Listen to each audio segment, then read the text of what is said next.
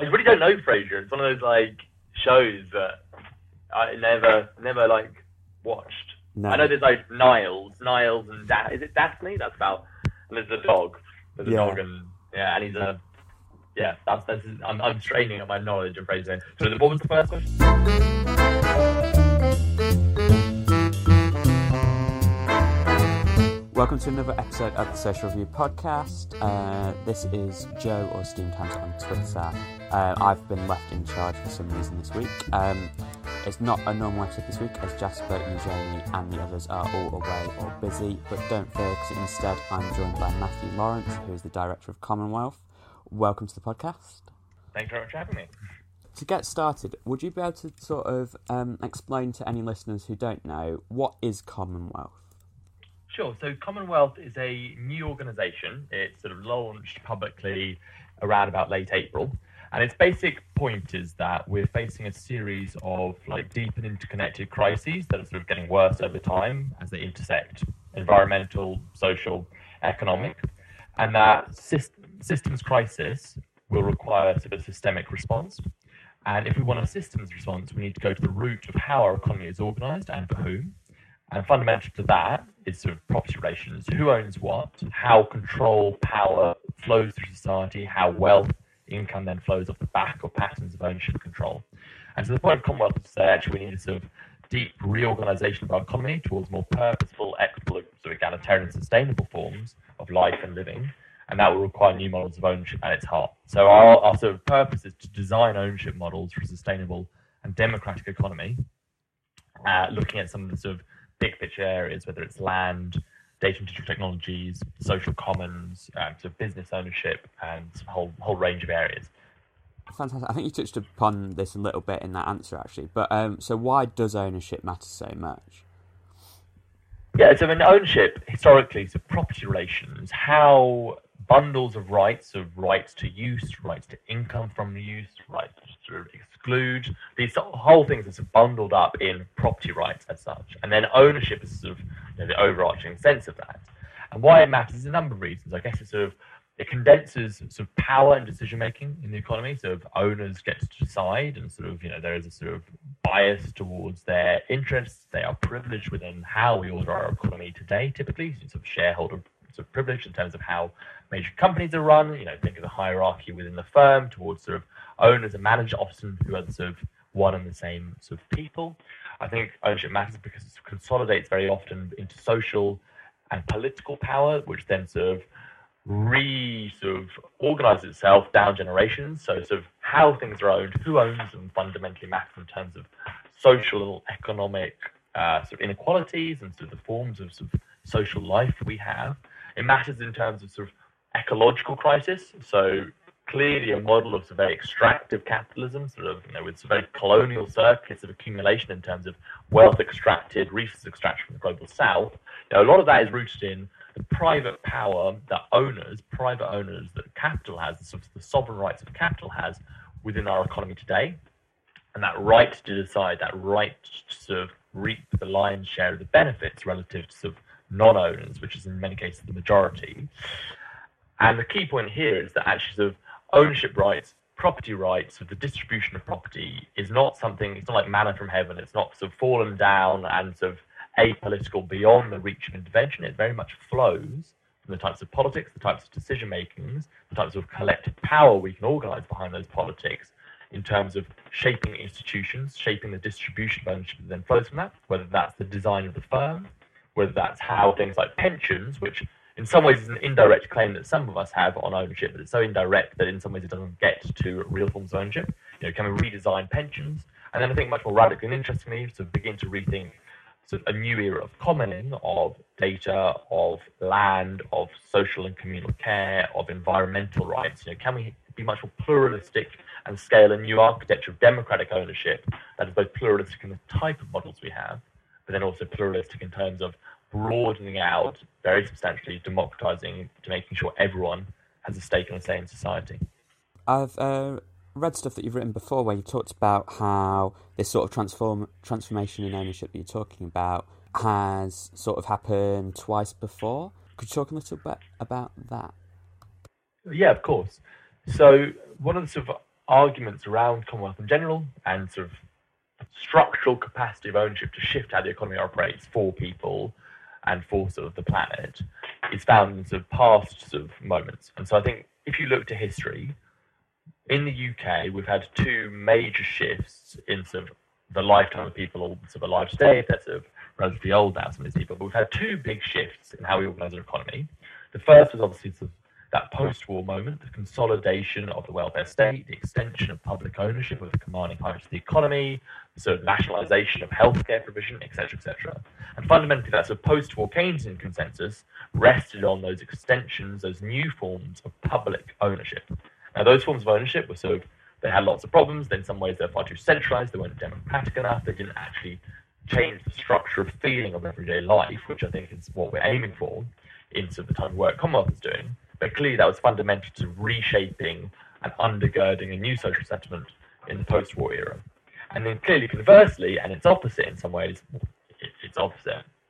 The sort of Thatcherite neoliberal sort of turn in the late 70s through most, obviously in the 80s, then obviously consolidated thereon, was fundamentally in some ways about privatization, about the extension of shareholder primacy, around sort of the extension of rights of capital relative to labor, and sort of insulation of democracy and the rights of democracy to order the economy.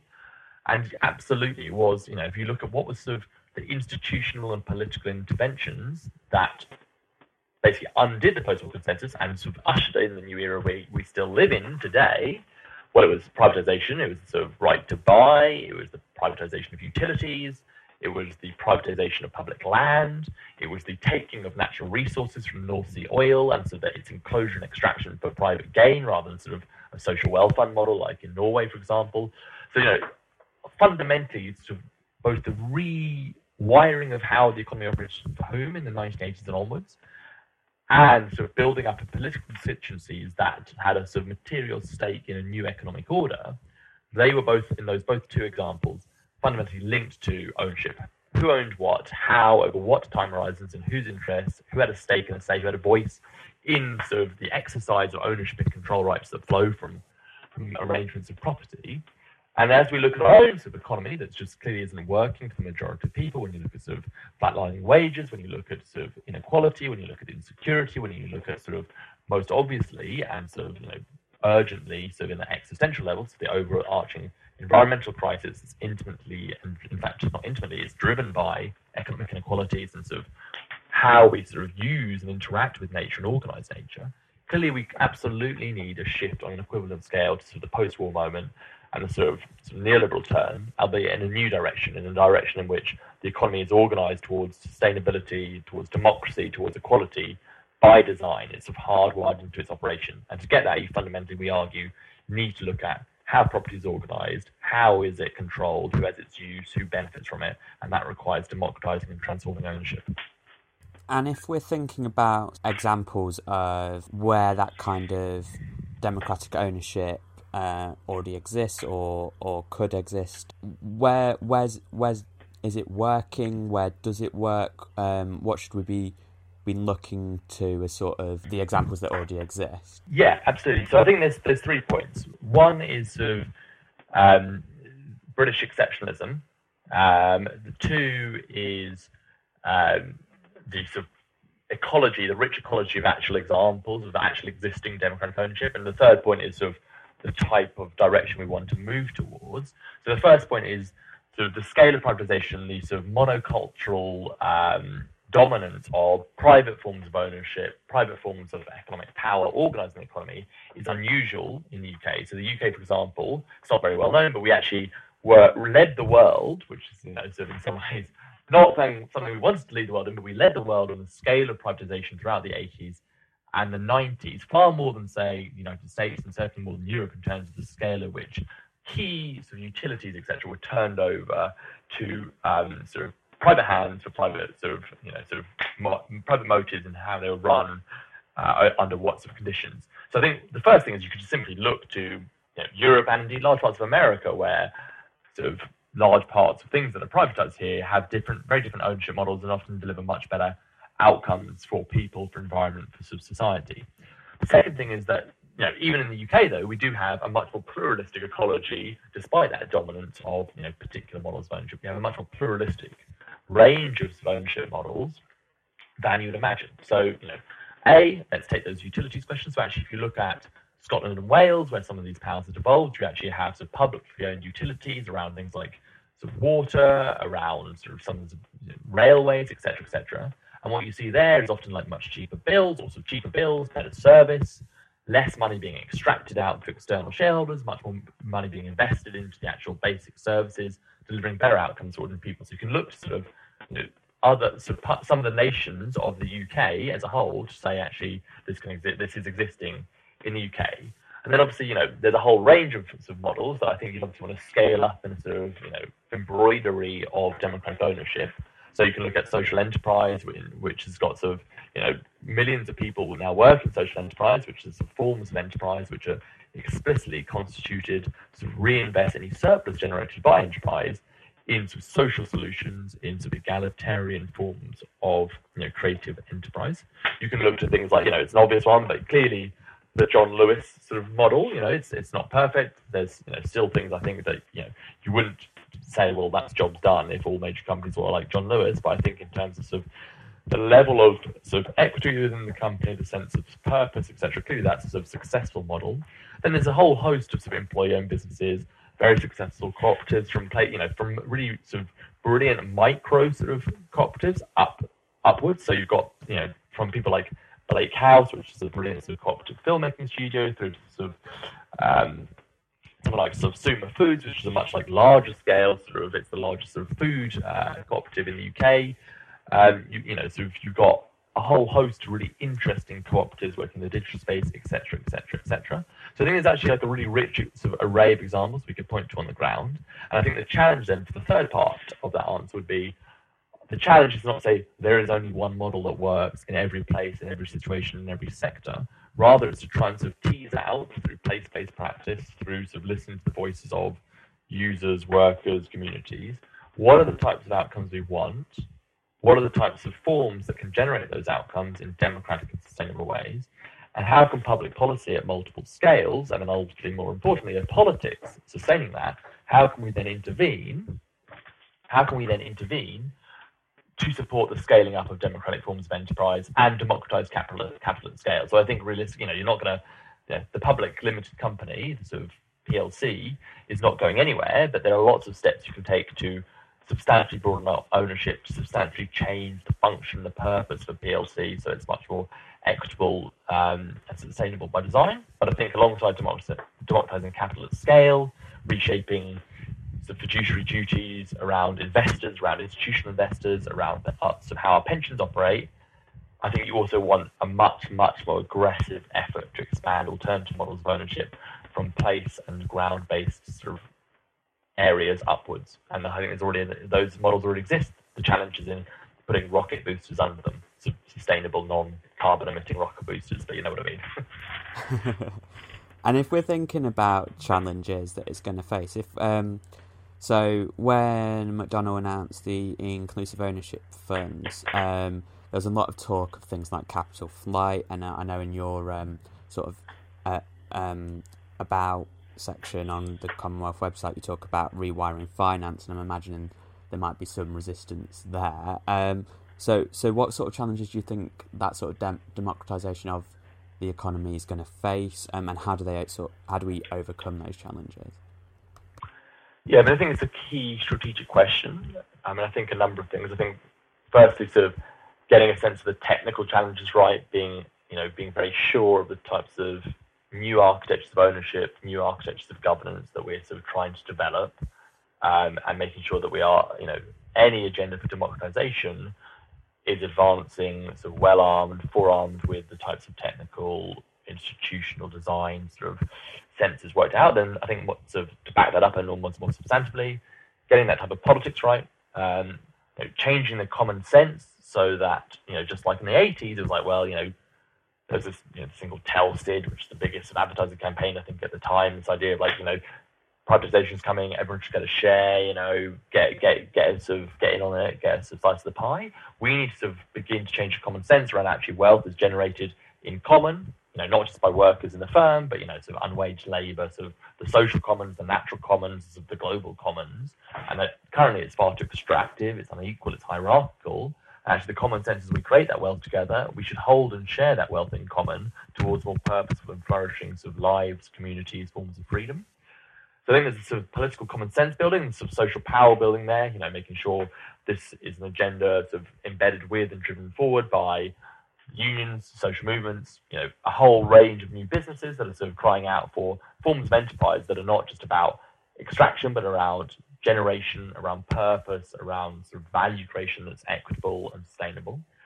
And then I do think, yeah, I mean, I think, you know, clearly, I mean, I think the analogy, there's a great uh, book out by Christine Berry, who's a brilliant um, sort of writer and thinker on a lot of these questions, and Joe Guinan, who's also great on this, called uh, People get ready.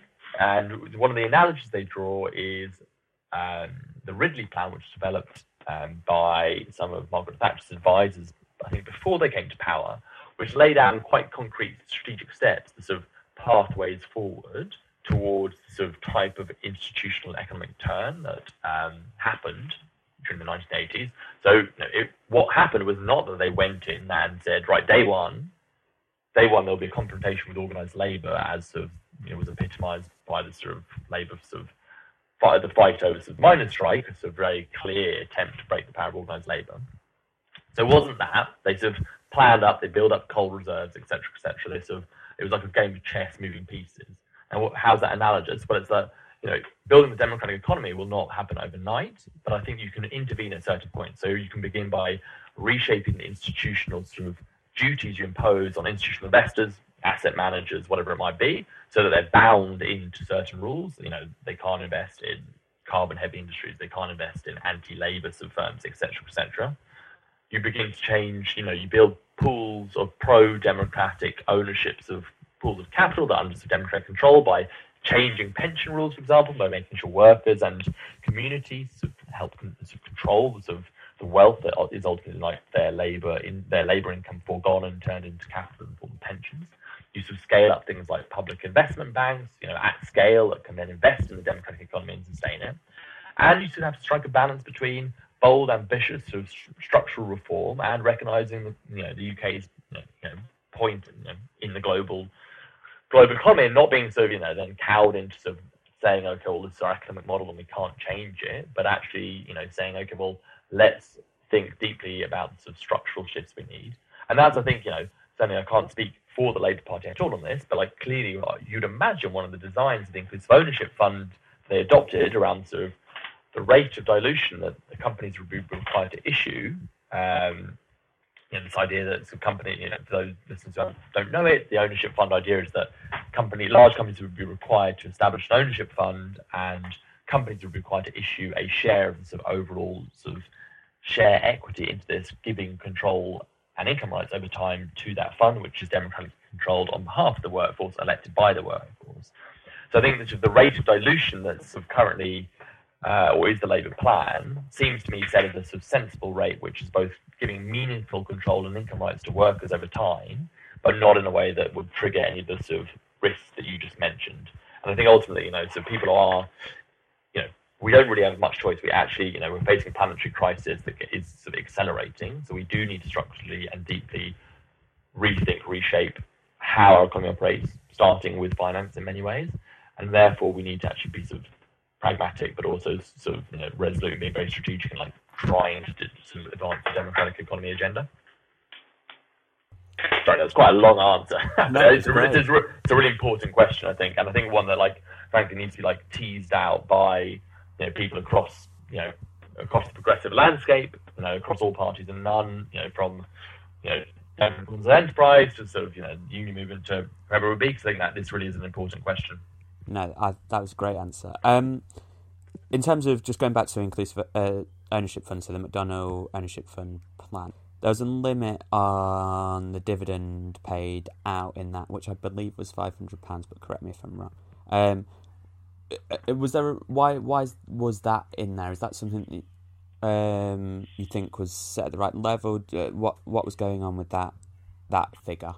So the rationale for the figure is that you can have ownership at different levels. So you can have sort of a social wealth fund in which a national um, or sort of regional, whatever it might be, but it's a, a wealth fund owns wealth on behalf of everyone, and then everyone gets an equal stake, equal claim. Or you can have firm-based ownership, which gives you much more direct forms of control. People are sort of directly attached to where they work, have a direct sort of sense of you know social power through their collective ownership stakes, through their sort of common property.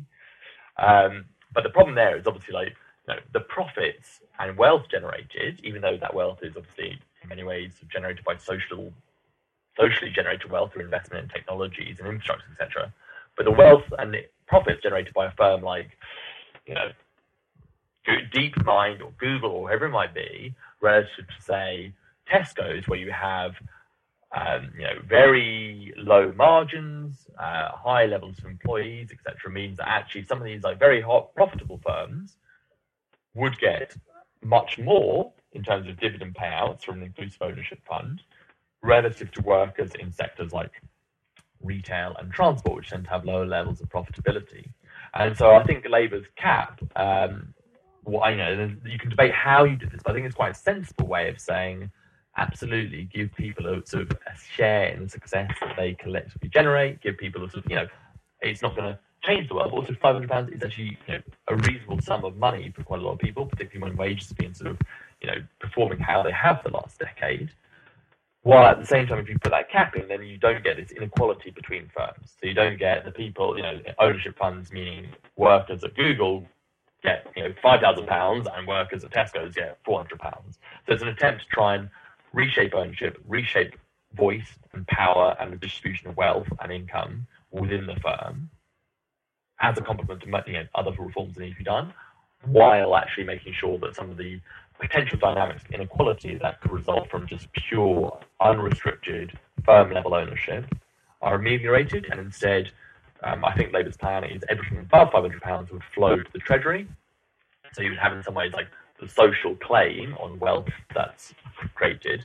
So everyone would have a claim on that wealth through the sort of cap above the £500 dividend flowing to the Treasury. Now, I think there's some debate to be had around how, you know, is it a straight cap? Is that the best way? Should it flow to a social wealth fund? Um, you know, sort of, should it be a thousand pounds? Should the sort of 10% cap on, in terms of the ownership stake be higher? Should it go faster? I think there's lots of things to debate. Um, and, you know, it's, you know, it's an important, it's a big institutional intervention, so there's lots of things to debate and technical details. But I think sort of the basic premise of the cap seems to me as of, or something equivalent to a sort of cap, uh, whether it's gradiated or whatever it might be, seems a reasonable um, a reasonable intervention in terms of the policy debate.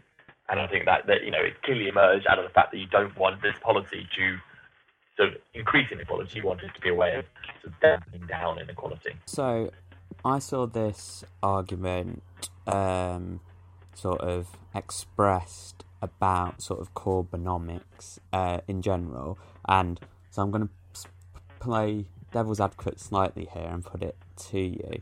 So it was essentially the Oscar Wilde quote, right? That the problem with socialism is too many meetings, and they said the problem with Corbynomics is there'll be too many meetings talking about the democratization of um, work. Um, do you think that is a legitimate complaint? Do you think that's a legitimate fear, or do you think, or or I guess more generally, to put the question another way, how do we I- encourage um, workers? How do we encourage people to really get behind this sort of agenda and, and really take control of their own uh, workplaces? Um, yeah. yeah, no, it's a good question.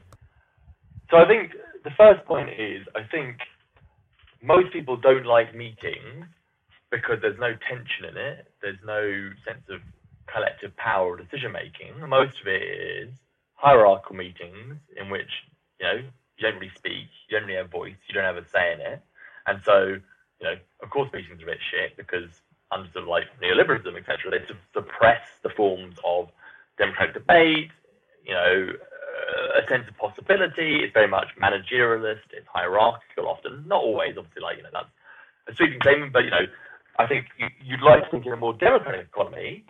You know, for example, in cooperatives where there's decisions, you know, there's collective decisions around how things are allocated, the distribution of the surplus, you know, what the new product lines, what new services should be developed you know, you do see this sense of you know meetings being an exciting space of participation. That said, I think it's, you know it is true. I think that you know in the you know a democratized economy is not you don't want to just feel like well in the you know all it is is meetings even if those meetings are very different in their texture in their sort of potentials that they open up and I think obviously you know one of the arguments for sort of alternative model of ownership is exactly that it reduces the bureaucracy that you know one of the great sort of like myths of you know some of the sort of claims around of, well, you know why was just like have a very sort of monocultural form of ownership as well. You know, it's, it's just so efficient and it cuts out the bureaucracy. Whereas, of course, in, certainly in many privatized utilities, you simply have swapped one overly centralized bureaucracy in the public sector for one overly privatized bureau, over, sorry, overly centralized bureaucracy in the private sector. And, you know, if anyone has sat on long calls to Vodafone or, you know, any of these, like, just like the mindless hoops that the private sector can generate, know that, you know, these these forms of providing goods and services organized in certain ways can be, you know, mind-numbingly, deliberately, crushingly, so boring. Um, whereas, you know, in some ways, what we want is sort of democratic forms of ownership in certain sectors that is public and democratic, but in some ways, just sort of takes the burden off and makes you you don't have to think about it in the same way that you do under current systems. So an analogy would be like, you know, you know, obviously, like people are stressed about health, etc. But you know, if you look at America, well, you know, compared to NHS, there's many virtues in NHS versus the US. One of the things I always am struck by when you sort of hear something is like incredible and like you know deeply dehumanizing forms of bureaucracy that the American healthcare system generates. You know, these you've got to fill out 27 forms to get you know a sort of paracetamol like from the so your private healthcare insurance or whatever. Is that actually the you know an NHS is much more sort of democratic, or at least you know much more enjoyable through its alternative form of democratic ownership in the sense like it's publicly controlled, it's mandated, set democratically, etc.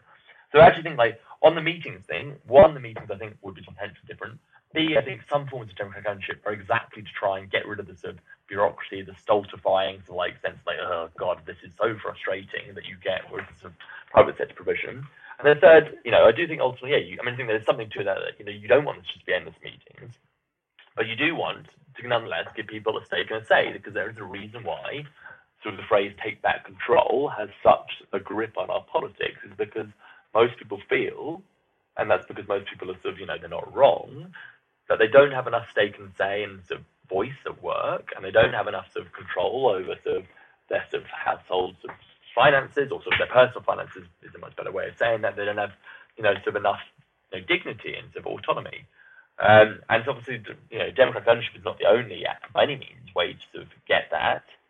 Um, you know, obviously, you know, in workplaces, then obviously would be, you know, an extension of collective bargaining, and new forms of sort of, um, sort of, you know, trade unions, for extension of sort of their activities and range, but clearly sort of shifting how private power organises the economy in terms of how ownership and control is currently shaped towards much more pluralistic ecology of control rooted in new models of ownership, I think ultimately could address some of those questions. But you know, I think it's a valid thing, and I think any of the sort of designs and iterations out of these models would have to be attendant to those type of concerns. And to sort of uh, zoom out a moment from uh, alternative models of ownership specifically, but at the moment it seems like a really particularly exciting time in terms of um, the sort of left policy space that appears to have opened up, and particularly with regards to a sort of transatlantic partnership um, at the moment. And uh, so, how do you see that developing over the next few years? Um, what does why why is that partnership uh, formed, and, and and what does it offer for both uh, the UK and the US? So, the first thing is, I think there definitely is a new and exciting sense of synchronicity in our politics. You know, you can look to things like the Sunrise Movement, you know, sort of the, the vision and political courage of AOC and others around sort of, you know, centering a Green New Deal, which has obviously now flowed into the UK in really exciting ways. Um, so there's obviously this synchronicity and a shared rhythm, um, partly because we're not like the US in terms of the scale of inequality, um, but we are certainly like, you know, we are not like mainstream Europe clearly in many ways, but one of those in terms of sort of our economies in some ways many of the challenges facing us, us in the UK in some ways are sort of a sort of watered down in some ways reflection of the challenges facing the US, not entirely, but so I think there's sort of that's one of the why there's the synchronicity. I think the second thing is like clearly like you know we're quite late to the party. I think it's important when we talk about the transatlantic left to recognise there have been lots, you know, lots and lots of other forms of progressive movements um, that have been organising against of, you know neoliberalism, about sort of colonial and extractive sort of ways that the global economy has been encoded into everyday life, and you know have been trying to build up alternative futures in the here and now. Um, that I think is really important sort of stress and recognise and learn from, even when even while we sort of celebrate the fact that it does seem to be more energy, intellectual excitement, you know, participation, movement building on both sides the Atlantic. So, but I think so. I think it's a mix of a um, you know better late than never. Certainly, I think it's a mix of shared commonalities in terms of some of our political moments, our political rhythms, um, and sort of broader sort of political economy questions. I think you know having the same language means that you know Twitter jokes sort of fly more easily between various movements, etc., etc. I do think that's you know can't be discounted to some degree. I think it's also partly because you know Euro, this European left, you know, excluding the UK for a moment, like you know, it's obviously much more. it's not just like a sort of flat landscape. There are lots of interesting movements. You know, what's happening in sort of Barcelona, sort of the sort of Portuguese government, sort of some of the things in like urbanism in the Netherlands, etc., etc. Some of the sort of things in Scandinavia, um, although sort of Denmark and migration others is probably you know, very problematic. But um, you know, nonetheless, when you look across Europe, most sort of at least the sort of traditional centre areas, like on the left, um, are you know, on its knees in various forms in terms of its electoral reach, in terms of its institutional approaches, in terms of its policy ideas, in terms of its intellectual hinterland. Whereas the things the US um, and the UK have, you know, for good or ill, you know, hopefully the good, like hit upon this moment where there does seem to be a lot of energy, a lot of fizzing over of ideas. Um, and it does seem to be that's where the sort of institutional design and sense of future building is happening. Um, and we'll see how we can begin to deepen that and extend it and sort of ultimately embed it in terms of actual changes in sort of places and lived experience, really, because that's really, yeah, that's actually the purpose, not, not just sort of Twitter memes or whatever. Earlier, we asked for your questions for Matt. Um, we got one in from Stephen Harper, or at Stephen A. Harper on Twitter, former podcast guest. Um, he asks about alternatives to leaseholds for blocks of flats uh, thinking about housing co-ops, etc., uh, with more investigation on practicalities. So um, I guess he's he's uh, interested in um, the way in which um, ownership can work in the housing sector. So uh, do you have any thoughts on that? Yeah, it's a really good question. Um, so we've got six areas of like focus. Um, so democratizing business and sort of enterprise, transforming finance, sort of reshaping and democratizing sort of social commons, the natural commons, uh, data and digital technology, I think. So that might be five. I hope that's five. But anyway, sort of, that's just teeing up. The sixth one is sort of land and housing and their ownership and how existing structures sort of underpin a lot of the problems in our housing sort of economy, whether it's sort of, um, you know, sort of obviously like ridiculous un- levels of unaffordability, but also quality, um, you know, and then also sort of bad housing use, bad density in certain places, etc., etc. And then obviously, you know, some of the environmental footprints of um, housing is obviously a key challenge in terms of getting to um, a decarbonized economy as quickly as we can.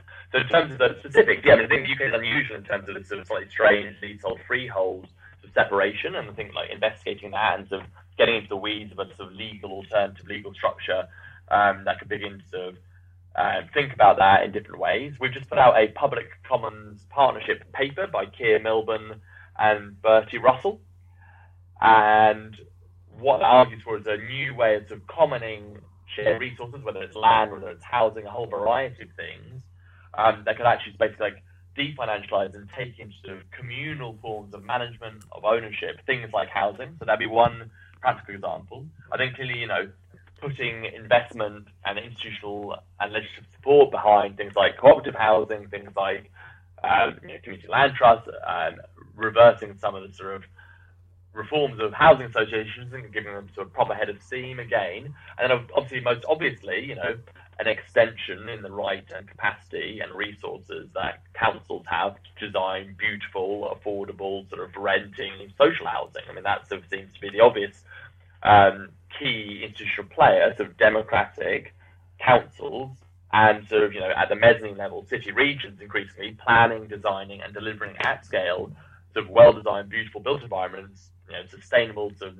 zero carbon housing that, you know, we all deserve to live in. Excellent. We also had another question from uh, at Matt Sumption on Twitter. Relating to Stella Creasy's intervention on ITV, how should party manifestos be improved? More detailed in terms of policy and implementation, more expressions of values, under promising and over de- delivering. This is a long question, Matt. Or bold, sweeping claims setting out the vision without many specifics.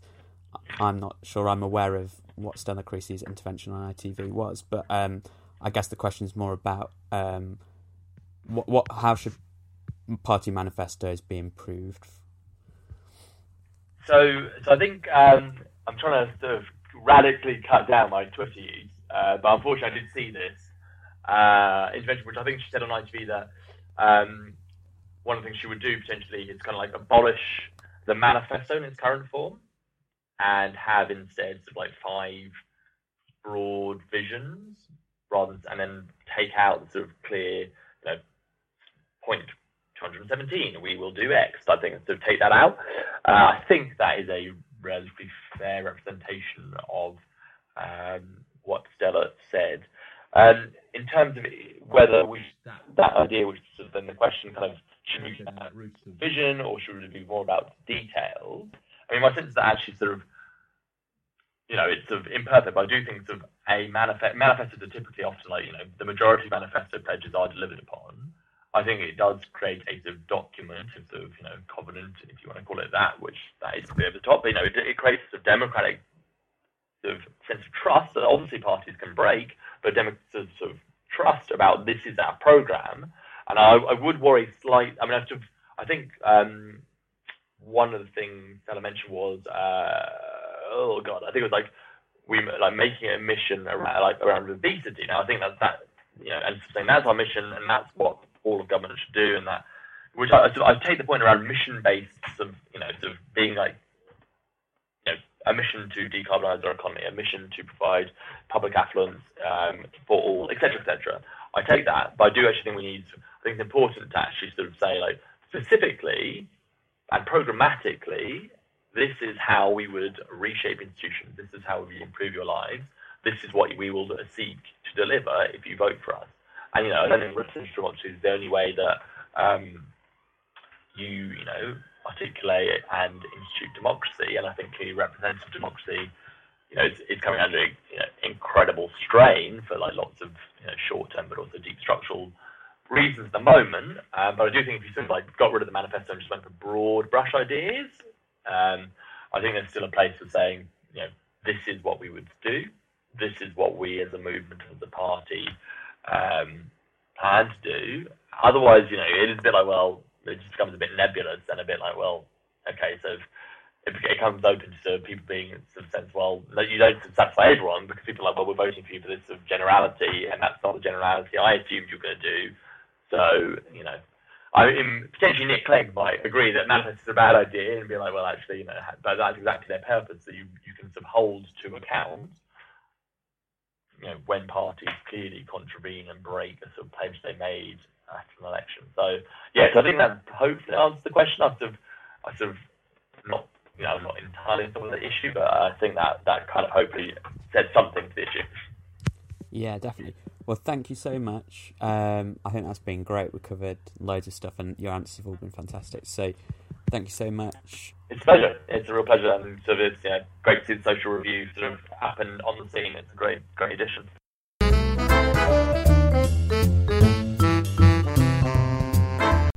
Thank you to our guest Mathew Lawrence. I think that was an amazing episode. So, and that was all down to his answers, not my questions.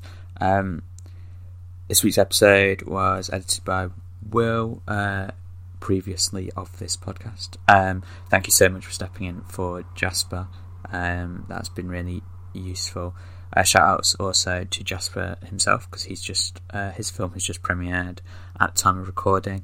Um, it's called Tales from the Apocalypse, and you can see the trailer on his Twitter. He is tweeting about it regularly, so you will be able to find a link and watch it. Um, and it should be released online before Christmas. Um, huge shout out, additionally, to everybody. Uh, we met this Saturday at Open Labour Conference. It was great to see so many um, social review sort of adjacent people, either people who had appeared on the podcast or have written for us, um, or just offered kind words. That was all really welcome, and it, everyone was lovely, and it was fantastic to be there. Um, music, as usual, is composed by Kevin MacLeod and is Sweeter Vermouth and is licensed under Creative Commons. Thank you so much for listening this week. Um, thank you again to our guest, and we'll see you again next week. Thanks. Bye.